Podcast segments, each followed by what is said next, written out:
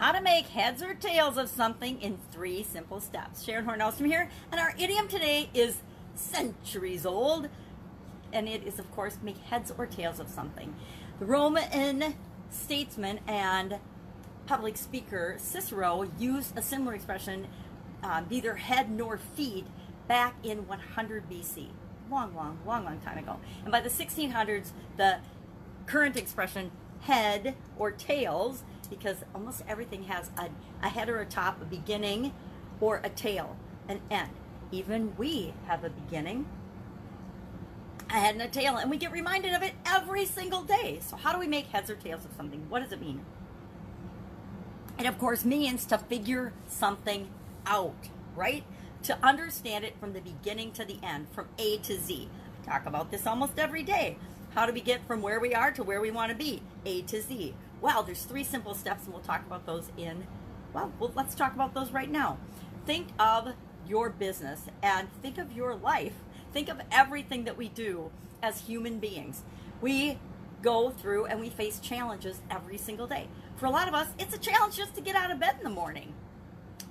I remember back when I was younger, that alarm clock and that snooze button was an amazing invention.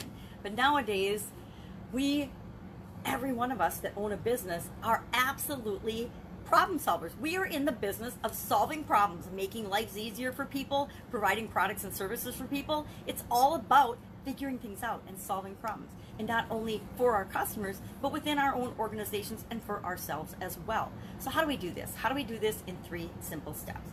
I say number one, and we can make decision making and problem solving as complicated as we want or as simple as we want.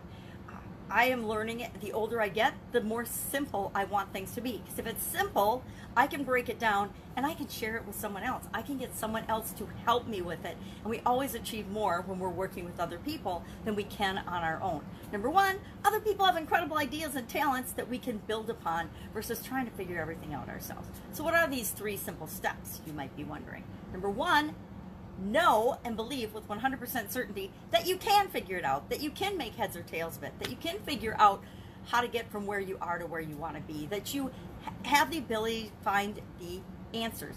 Nowadays, with the internet and access to information that we all almost all have at our fingertips, it's it's almost mind-boggling to think that something will come up that we can't figure out, right?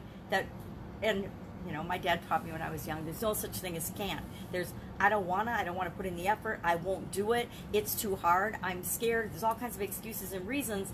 But if we wanna achieve a certain end, there's always a way to figure it out. So, number one is to believe and know that you can figure it out. There have been, there's seven plus billion people on the planet now. There have been billions of people that came before us. Chances are someone has had a similar situation, if not the exact same situation or problem or challenge or obstacle or idea or thing that you're trying to achieve happened to them before. Guess what? If anyone else has ever done it or ever figured it out or ever solved that problem before, that is absolute proof that you can do it too. So, number one, step one, just know and believe that you can figure it out and that you will figure it out and that you want to figure it out and that you're committed to figuring it out. Step two, Begin with the end in mind. If you don't know where you're going, how are you ever going to figure it out? So you have to know at least, and not how, but at least the vision and the picture of what it is that you want. What are you trying to achieve? What the heck is Z look like? Where is Z? Where is the end? What is the end result that you want? And then, step three, you just break it down into little pieces. You can work yourself backwards with the big milestones and then the reason we do this is we want to figure out where to start. Most of the problems and the, the challenges we personally face that we procrastinate or we make excuses or we find reasons to not figure out and solve for ourselves is because we don't know where to get started. And we don't know where to get started because we think we have to know absolutely every step from A to Z to get us from where we are to where we want to be. So if we begin with the end in mind, knowing that you, we just have to figure out the first step and then the next step. The first step, and when we do the first step and take action on that, the next step will appear. I guarantee it. If you, if you take a step toward what you want and the next step doesn't appear, hit me up in the direct messaging. Heck, call me up on the phone because I guarantee the next step is right in your face and waiting for you to take it.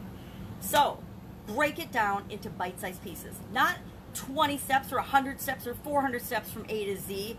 Just focus on taking that first step. And then after you take the first step, the next step. What is the next thing I need to do to move me toward my goal? And before you know it, you'll be there. So, making heads or tails of something can be as simple as believing that you can, believing that you will and know how to figure out and can solve problems.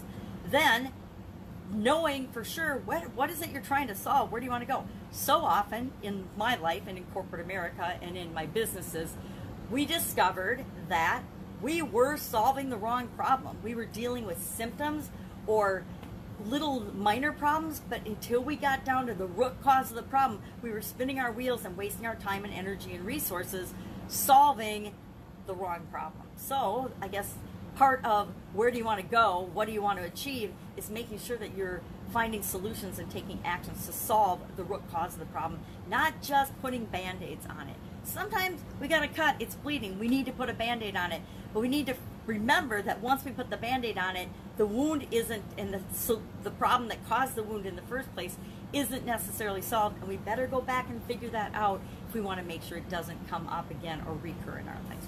So that's it. That's how I make heads or tails out of something in three simple steps. I would love to know your experience with this particular idiom.